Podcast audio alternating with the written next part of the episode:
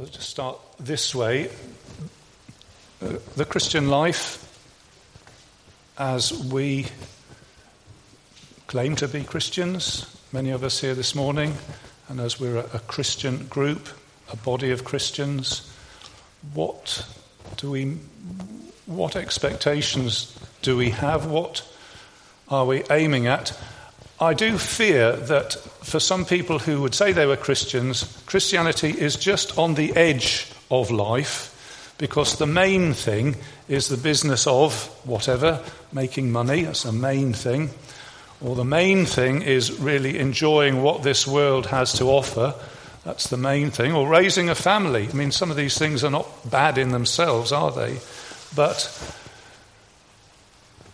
is Christian faith just on the edge and isn't the main thing, is just on the edge. Is that what Christianity is about? Or is Christian faith actually a bigger thing than that and part of a far, far wider purpose, part of a bigger picture?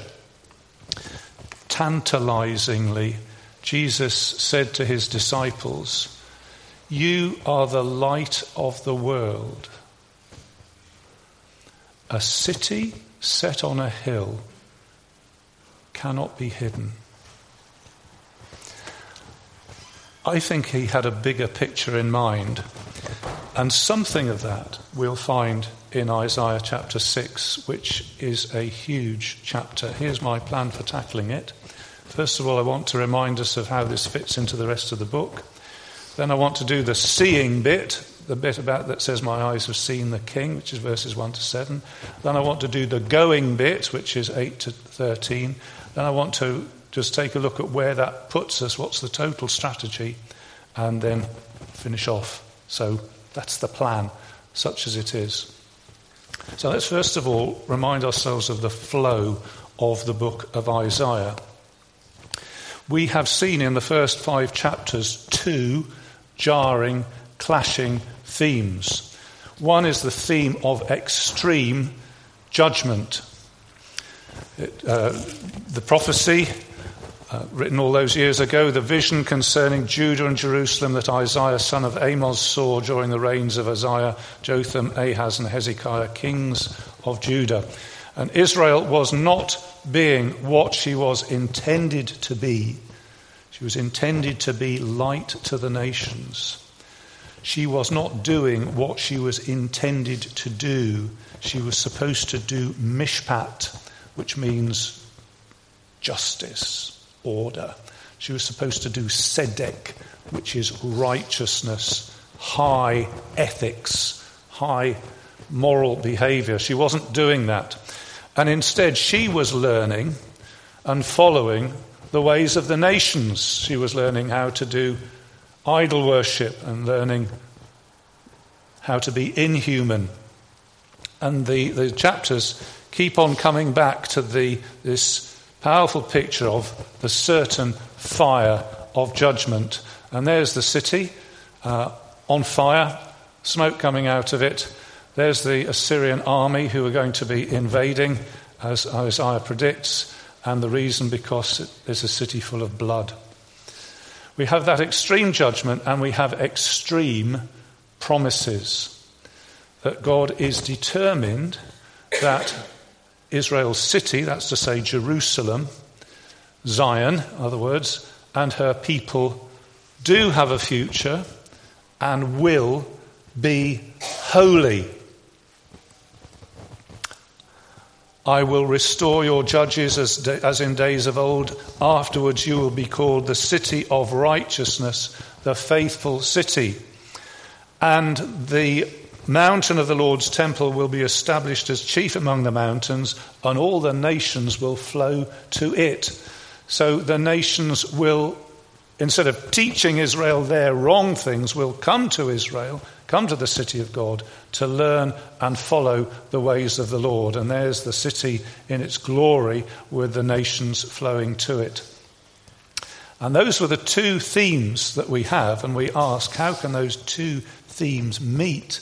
How can judgment ever turn into the fulfillment of those promises? It's a big question. If there is judgment, and we looked at it last week, if you remember, a reasonable judgment, a specific judgment, a future judgment.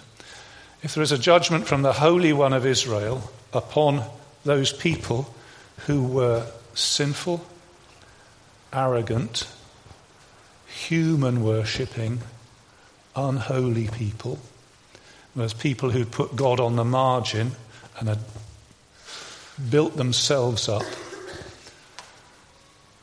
If there is judgment, how can they possibly become right with God because they've sinned? How can they possibly teach the nations as they were meant to do?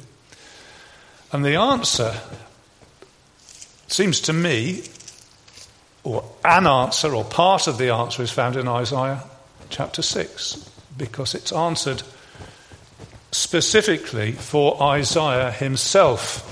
He meets the Holy One, his sin is taken away, and he is now in a position to teach God's word as he is meant to do. So Isaiah sort of stands for the whole nation. What he learns is applicable to the situation of the whole nation, and therefore I think we could say is applicable to us. He's a sort of case study. So that's where it sits in the book, and all the uh, streams of thought that have been going on through chapters 1 to 5 uh, have a meeting point in chapter 6, which makes it such an important chapter. So let's look at it now, so that we're on point 2 and doing the seeing bit. And we're going to go through it verse by verse. In the year that King Uzziah died, I saw the Lord seated on a throne high and exalted. And the train of his robe, that means the bottom edge, the sort of cuffs of his robe, that bit, filled the temple. So let's see what's being said here. It's the year that King Uzziah died. Now, you might remember from a little bit of history that we did that the reign of King Uzziah was, one could say, generally speaking, a period of wealth of peace, of stability, uh, certainly not without Isaiah's challenge to how that was all working. There's some sort of dubious spirituality to it, but it was stable. And this is what happens in the year that he dies. Uh, a year in which perhaps people were thinking, what's going to happen next? What's going to happen next when we have a new ruler, a new king? And he says, I saw the Lord. Now, please notice the spelling of Lord, L O R D, not capital letters, because capital letters, L O R D, is God's sort of distinctive name, Yahweh.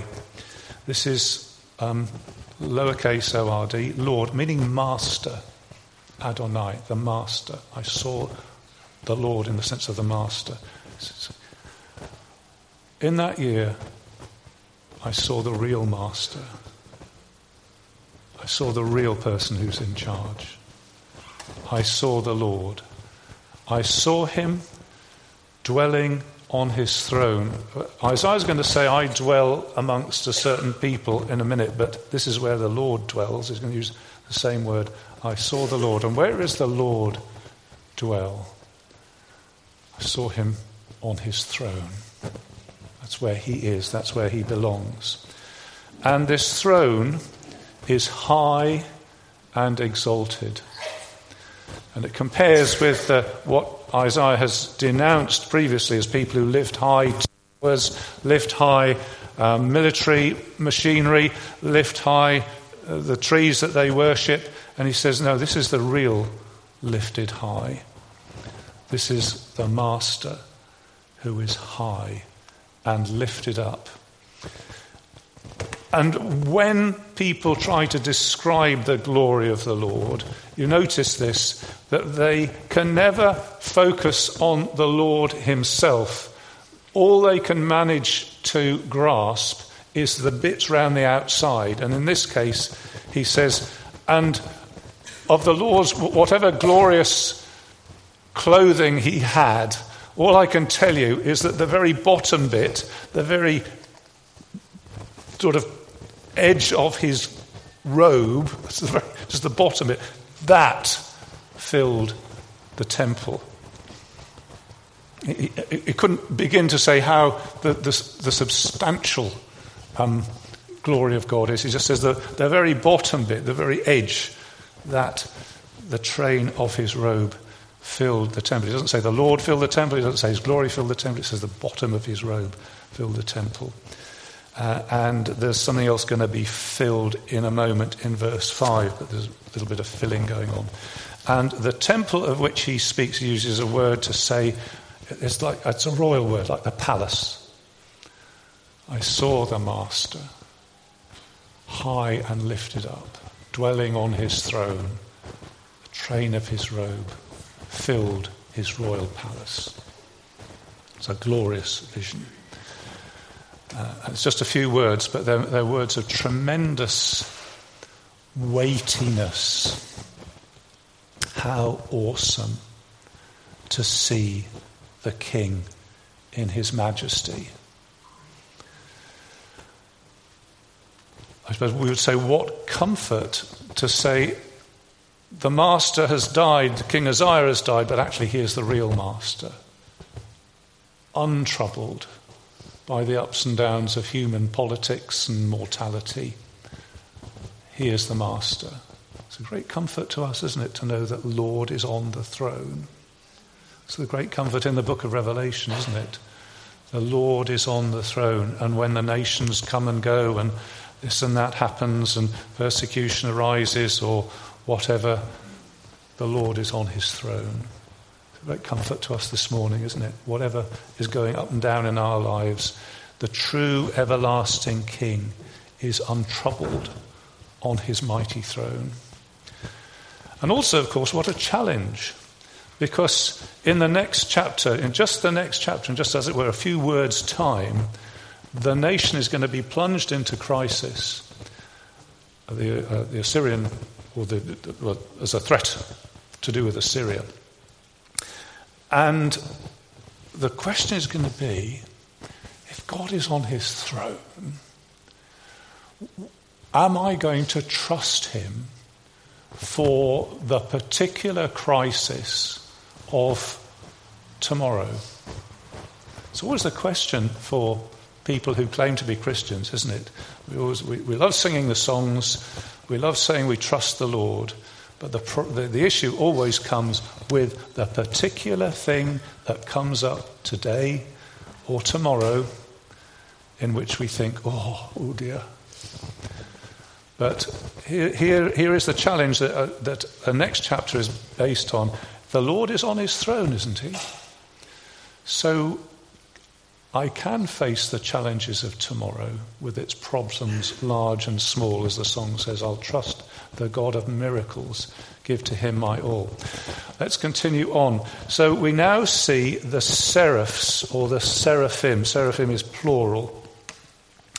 Um, they stand above him. I can't quite work out if he can't see the top. How does he see that the seraphs are above him? I'm, I'm presuming that he probably means like hovering around or something like that. Uh, seraph is uh, an unusual word. It mean, it's to do with burning. It's to do with flame. It's a sort of flame angel or a burning angel. And it, there's a, a sort of three stage connection between that word, apparently, my computer tells me, and the word for live coal. What have we got? What does it say, live coal? Live coal. Um, so we've got burning angels, and we've got a burning stone, which we're going to see in a moment. But there's quite a lot of fire going on, so let's put some burning. Ty- they look a bit like. They're not supposed to look like that, the nearest I could get. They're sort of fire angels. And uh, we're going to get fire, we're going to get smoke. So just be prepared. This is a, a, a fiery vision of God. And these seraphs, we're told that they have wings, six of them, which I haven't drawn, so got a bit difficult. With, with two wings, they cover their faces. With two, they cover their feet, and with, with two, they fly. And presumably, They cover their feet out of modesty. Don't know whether you like to show off your feet. You might like to keep them covered. I don't know. You might like to. You might go and have them specially beautified. Anyway, these these angels just say, "Well, we'll just cover our feet in the presence of God," and they cover their faces out of modesty before the Lord, and they fly ready to do God's bidding. And they call to one another. And what a fantastic thing they call out Holy, holy, holy, the Lord Almighty. Kodosh, Kodosh, Kodosh, holy, holy, holy is the Lord Almighty. That is God's proper name, Yahweh. And the Almightiness means, uh, well, literally, uh, the Lord of hosts, the Lord of armies. And the three times saying holy, in Hebrew, you, if you say something twice, it's like saying very. Um, so, um, if the day you eat this fruit twice, dying you will die, meaning you will definitely die. And here, Holy, holy would be twice, definitely holy, but it's three times. It says, You just cannot measure how holy God is. He is three times holy. They call this to one another Holy, holy, holy is the Lord of hosts. The whole earth is full of his glory. Glorious majestic picture of the Lord of hosts, the Master seated on his throne. And at this, we have the response of things, so inanimate things. And the things, which are the doorposts and the threshold, they shake I'm not quite sure why he particularly notices the doors, and I think perhaps the threshold or the foundations is a bit where, where the doors sit. I don't know. But whatever the architectural details, the whole the thing shakes at the sound of their voices. Like being in an earthquake. I've never been in an earthquake. I don't, I don't think I know anybody who has been in an earthquake. Anybody here been in an earthquake? Okay. Is it frightening? Yeah. So, this is the experience that he has viewing the Holy One, hearing his praise described by these creatures calling to one another. The whole, uh, what does it say? The doorposts and threshold shook, and the house is filled with smoke. So that's, oh, that didn't work. Did it work? Yeah. Yeah, okay. The house is filled with smoke. And where does the smoke come from? I don't know. People speculate, was it from one altar or another altar or what? But I, I think what we're meant to pick up from this is you have fire and you have smoke. And here it is the smoke. Uh, this fills the house. It's a picture of God's holy power and his holy majesty. We live in a world where nothing much is taken seriously. You look at the um, selection of things on the news, presumably they, they, they, select the things that are to be taken most seriously. Loss of life is taken seriously, yeah. Um, Brexit is taken seriously. Um,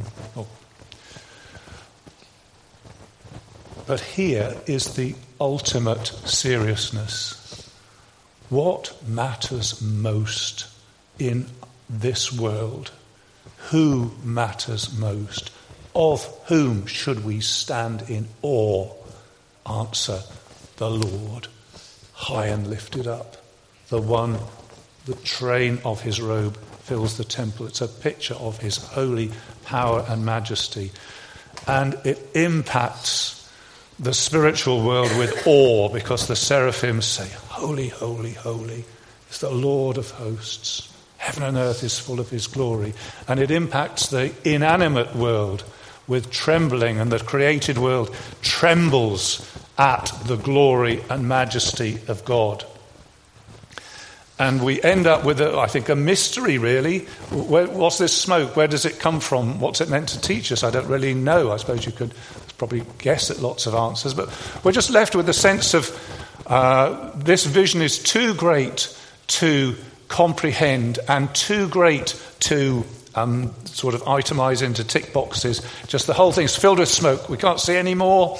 It's you know, sort of end of end of attempt to try and bring it down into anything that we can handle. So let's move on to the um, how this impacts Isaiah. So we've seen the impact on the spiritual creatures, we've seen the impact on creation. So now we're going to look at the impact on Isaiah. And he says, notice what he does say. He says, Woe to me, I'm ruined.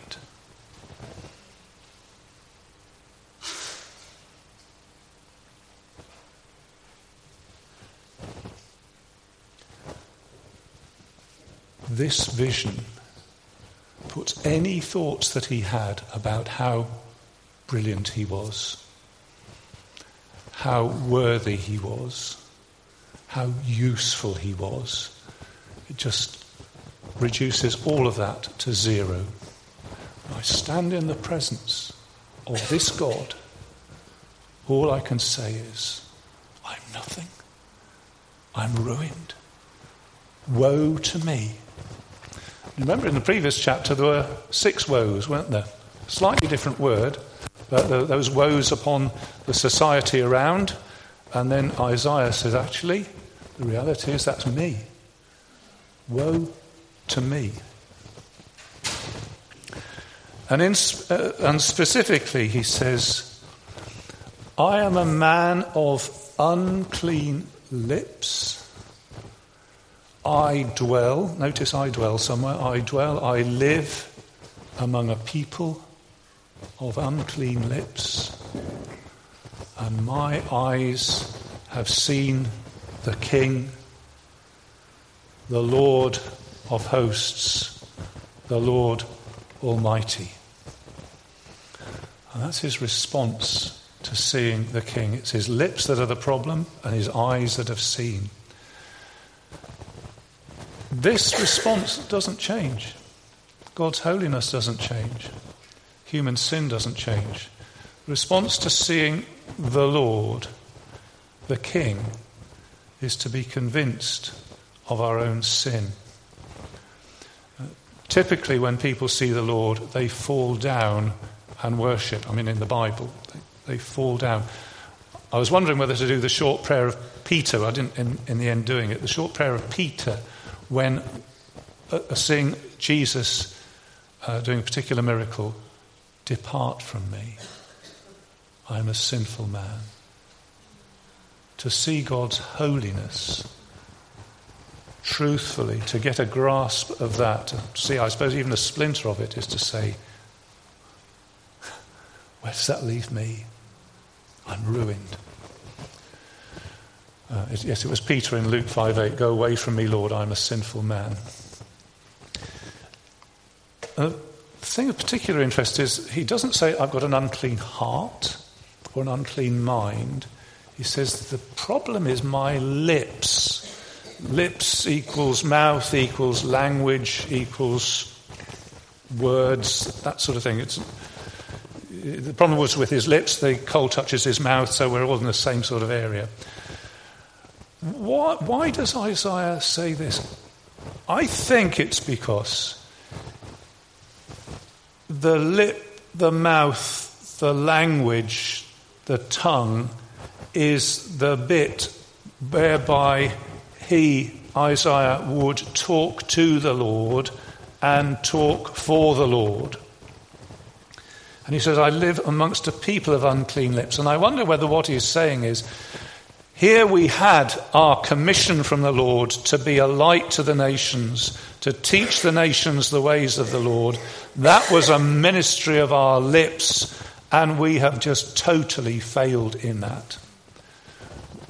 We, you know, the, the nations would come to, to hear the word of the Lord, to hear uh, the teaching of the Lord, the law of the Lord from Mount Zion, and we have totally failed to communicate that. We're non starters in communicating that, We're people of unclean lips. And I think that's why he says this. That's what we're here for, to speak for the Lord. And that's where we are, we've totally fallen down on this. Woe is me. And what happens next? Verse 6. Then one of the seraphs flew to me with a live coal, a, burning stone. There, there's one of the seraphs. And he has, now does it say in his hands? I put having in his hand. Uh, yes, it does say in his hand. Hmm, interesting.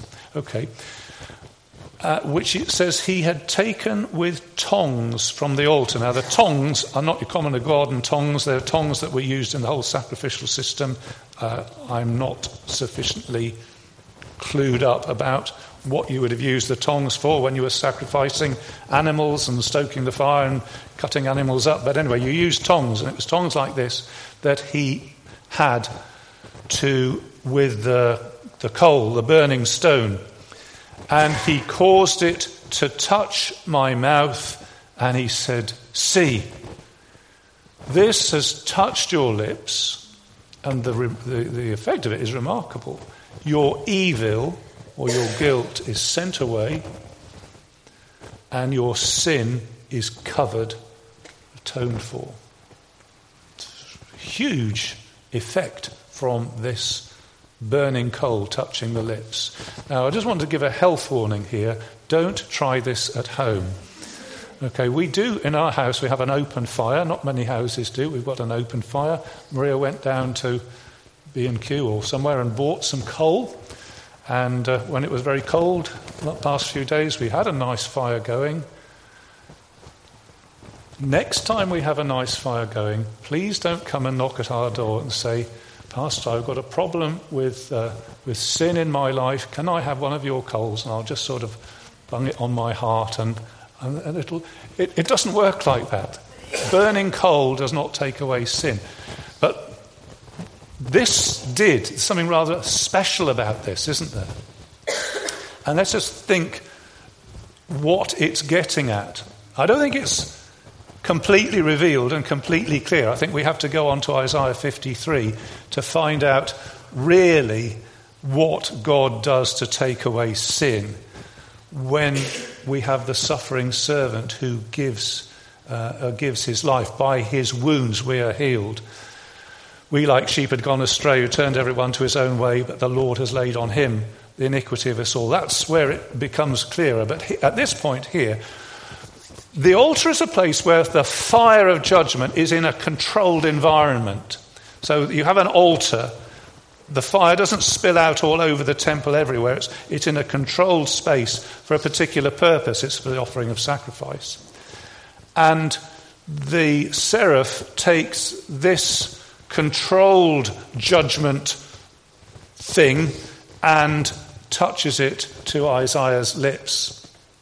And he says, This, this brings you, this brings you the removal of guilt and a covering for your sin.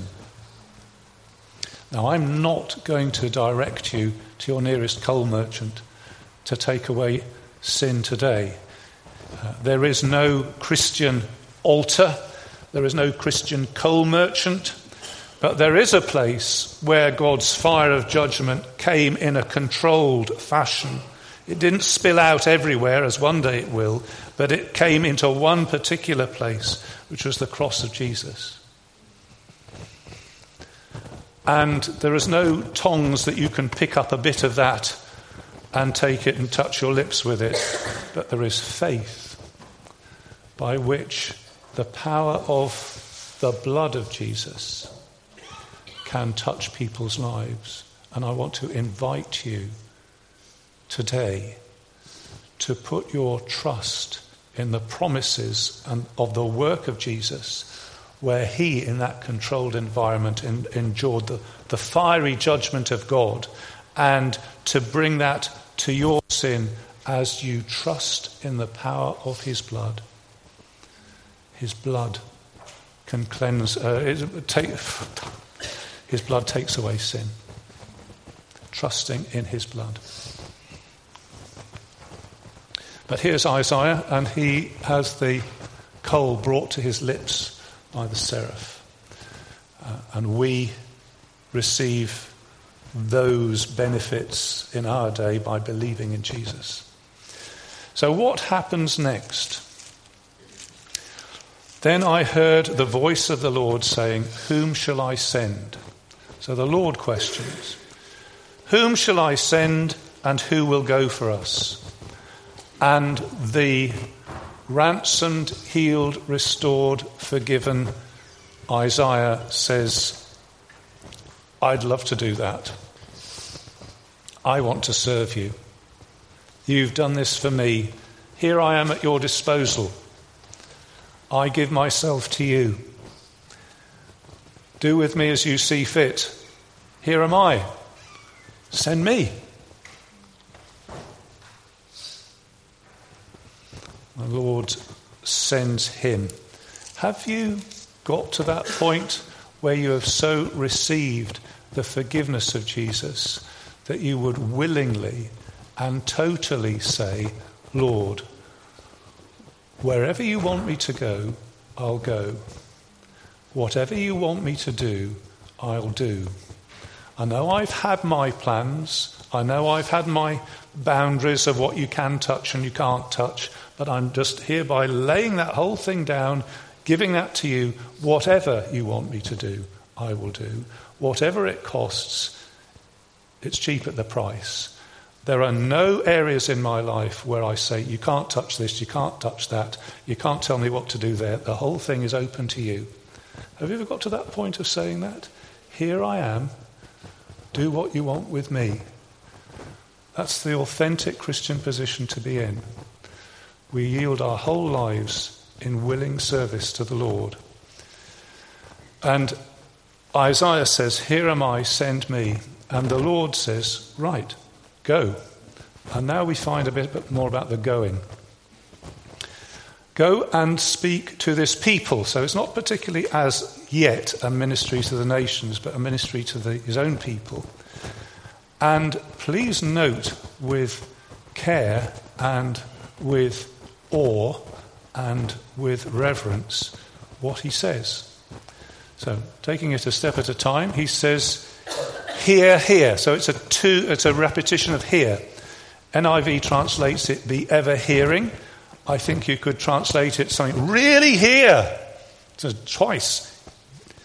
Hear, hear. But you don't understand. Same thing with the seeing. See, see but you won't perceive. But never perceiving. So I think we have a genuine attempt to communicate in an accessible way. It's not an obscure, puzzling thing that Isaiah is sent to say. He's not sent to, to, to, to give them cryptic crosswords to work out. Can you do cryptic crosswords? Son in law can. I can't do cryptic crosswords. He, it is very clear hear this, and very clear see this, and still they don't get it. Still they don't perceive it. Still they don't understand it. And the final effect, as God is fully aware because he sees the end from the beginning, is that they will be worse off after this than they were at the beginning. The final effect will be the opposite of the plain intention. Plain intention is that they should hear, plain intention is that they should see, but in God's sovereign understanding of all causes and effects, he sees that in the end they will be. Well, let's see what it says. A little bit like Pharaoh.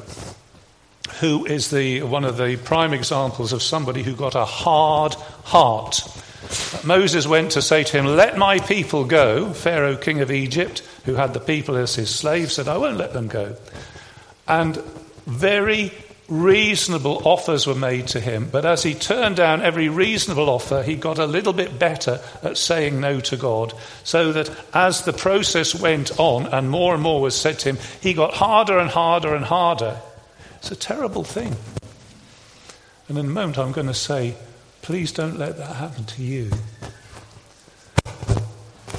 Please don't let it happen to you that you get that as God makes you reasonable offers and reasonable negotiations with you, that you get better and better at saying no to God.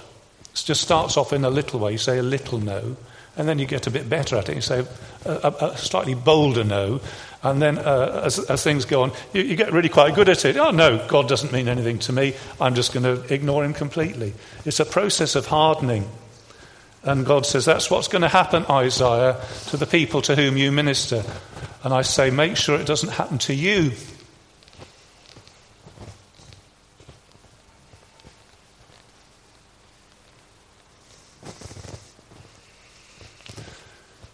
And in verse 10, he says this, was, this is what will happen.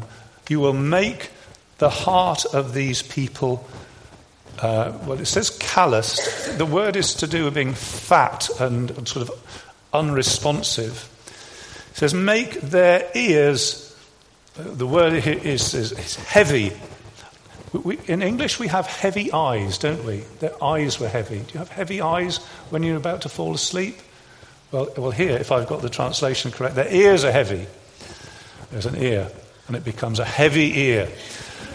And make their eyes blind. So there's an eye, and it becomes closed and clogged and uh, unable to see.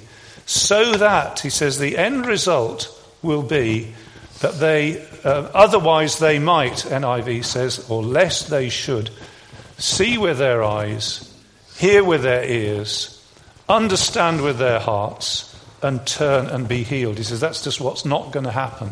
They're not going to see with their eyes. They're not going to hear with their ears. They're not going to understand with their hearts. Here's somebody, I couldn't draw, I think drawing a heart would have given you the wrong idea, but here's somebody perky and responsive, and they end up sort of sleepy and hard and unresponsive. He says, and what they miss out on is that they are now incapable of turning, and therefore they are. Can't think of the word it is impossible for them to be healed. They've got themselves in the position where they are incapable of turning and they are beyond healing. Now, people, friends, listeners, maybe you are, haven't got to that bad situation yet. Maybe you're still listening. And the listening is so that you can turn. And the turning is so that you can say, Lord, I was sort of walking away from you in a rather haphazard sort of way, but I was, and I want to turn towards you, and I want to keep turning, being turned towards you. And that is the way to be healed. He's not talking about healing your bad back, he's talking about, he's, he's saying the whole thing of salvation is put in terms of the disease that God can heal us of. That's what ought to happen. That's what Isaiah is set to say to his people. See, listen, hear, understand, take it to heart, turn, be healed. But God says, I know it won't happen. It won't happen. It's a sad thing, isn't it? God presides over this hardening process. Jesus commented on it himself. The exact same thing happening in his own day, but let's come to that in a moment. The true, genuine word, in this case, hardens sinners. And you think, that can't be right. What sort of plan of God is that? And the answer challenges us because we quite readily think that God's only purpose is to save as many as possible, in the sense that if, he, if people don't, if people don't, God has failed. Let me repeat that. We have got it into our heads that, that the only way that God can be glorified and his only purpose is to save as many as possible. And if that doesn't happen, God has failed. And this part of the Bible says God does want to save people, but the fact that people are hard does not mean God is a failure. The Master is on the throne. He's not obliged to rescue every sinner from their sin, is he? He's not obliged to um, to, uh, uh, to make it as if human sin was nothing.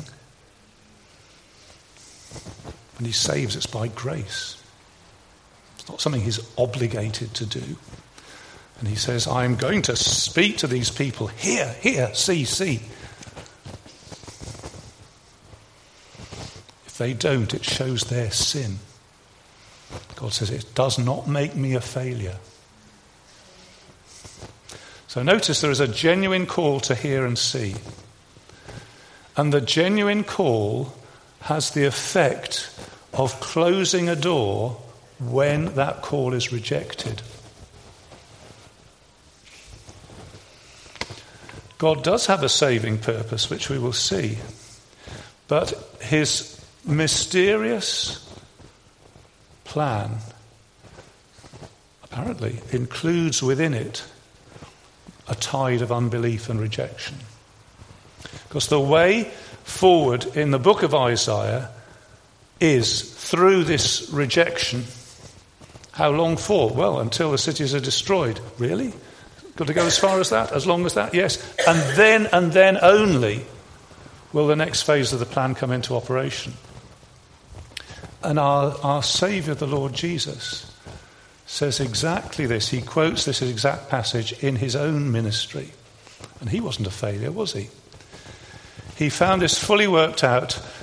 And uh, actually, he quotes it in favor of in, in relation to the, his most popular teaching, which was his teaching when he told people stories and parables. And he said to his disciples, The knowledge of the secrets of the kingdom of heaven has been given to you, but not to them. This is why I speak in parables. Though seeing they do not see, this is Matthew 13 13. Though hearing they do not hear or understand, in them is fulfilled the prophecy of Isaiah. You will be ever hearing but never understanding. You will be ever seeing but never perceiving. For the people's heart has become calloused. They hardly hear with their ears. They have closed their eyes, otherwise, they might see with their eyes, hear with their ears, and understand with their hearts, and turn, and I would heal them. Jesus says it's being fulfilled here and now. It doesn't stop Jesus saying, He who has ears to hear, let him hear.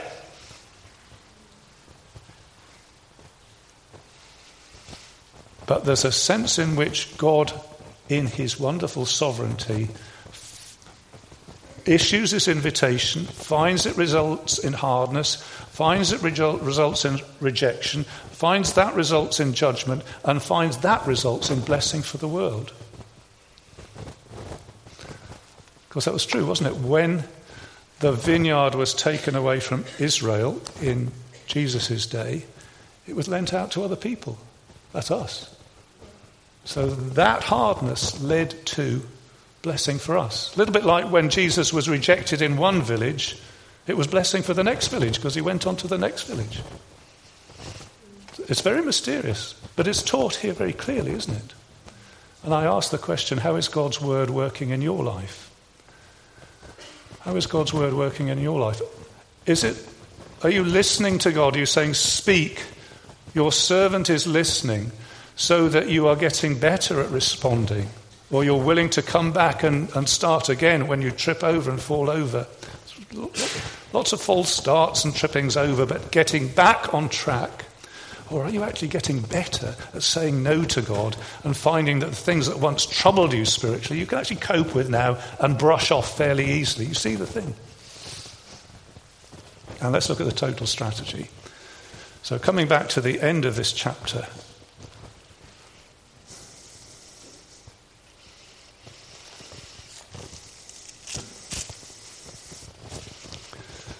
How long?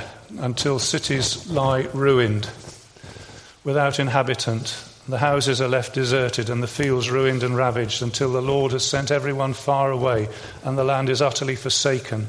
And though a tenth remains in the land, it will again be laid waste, as the terebinth and oak leave stumps when they're cut down. So the holy seed will be the stump in the land. What's going to happen? Everybody going to you know, be revived? Actually, no. It's going to go on to its ultimate conclusion of exile. The people will be conquered and exiled. And even if there's a tenth left, uh, now, why have I written that?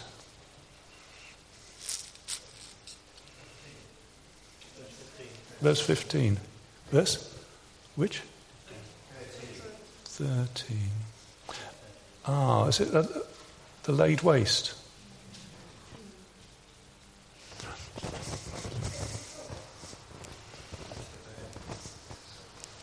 I'm wondering about the burning bit.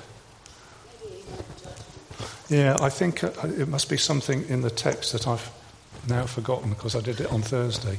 See how long a memory I've got. He says, It'll be like trees cut down like an axe laid to the root of the tree, to just be cut down. But, now there's a but is very important. But there will be a regrowth. The stump remains, but the stump is not dead and finished and hopeless. He says the stump is the holy seed in the land. There will be a sort of stump like remnant and there will be holiness in that remnant. And he calls it the holy seed. So there's the axe, there's the trees, there's the stump which is going to, whoops, grow a shoot with fruit on it. That's what's going to happen, he says. It will shoot up and bear fruit. And, oh, yes, like trees cut down, only the stump remains. The stump is the holy seed. So let's just think about the holy seed only seed. What does he mean? So, seed can mean horticulture, where you have seeds that you plant. Seed can mean reproduction, be the same sort of word in a sense of reproductive seed, making babies. And it can mean babies because Abraham and his seed is, is his descendants. And he says, This is where this is heading. Seed in perhaps all of these senses. Through Abraham's seed, all the world will be blessed. Meaning, a baby born from Abraham's line. Or we are going to find in a couple of chapters the virgin will conceive, and her son will be Emmanuel uh, on the on. He will reign on David's throne. He will be called Wonderful Counselor, Mighty God. To us a child is born, unto us a son is given. The next chapter is going to have lots of babies in them. It could be the seed of which the suffering servant is said, He will see his seed and be satisfied. There's lots about this seed, and this chapter just touches on it, just touches it once, and then I'm just touching that button, as it were. The seed is a hugely promising line that goes on. It's the line of hope. And, brothers and sisters, it's the only promise in town. If we're not involved with that seed, then we're one of the stumps that gets cut down. If we're not in, relating to, blessed by this seed, through this seed, all the families on the earth will be blessed. And of course, we can see with hindsight that the growing point of the kingdom is Jesus himself. He's the seed of Abraham, he's the son that the Virgin will conceive.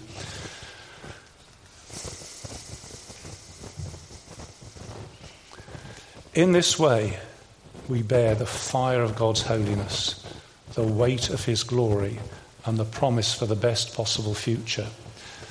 So, how will the Holy One bless the nations despite the failure of his servants? As Isaiah shows us, by bringing his servant into his holy presence, by showing his servants their desperate sin. It doesn't have to be as dramatic as Isaiah. With the woman at the well, she recognized her sin and it wasn't a big drama. She just said, Yeah, that's me, I'm a sinner. But it has to be recognized. By applying the fire of controlled judgment to us. So, like with Isaiah, a coal to his lips. And that results in his willing servants being sent into the world to speak for him. So, my question have you seen, have you been in the presence of the, the Lord of glory? Have you seen the King? Question Have you been touched by the thing that can take away sin and say, Your guilt is taken away, your sin is atoned for? If you haven't, ask touch me. Take away my sin. And are you ready then, as Isaiah was, to go and to be in the world what he wants us to be? To be the city set on a hill that can't be hidden, to be the light that shines, to be the salt of the earth. Let's sing together.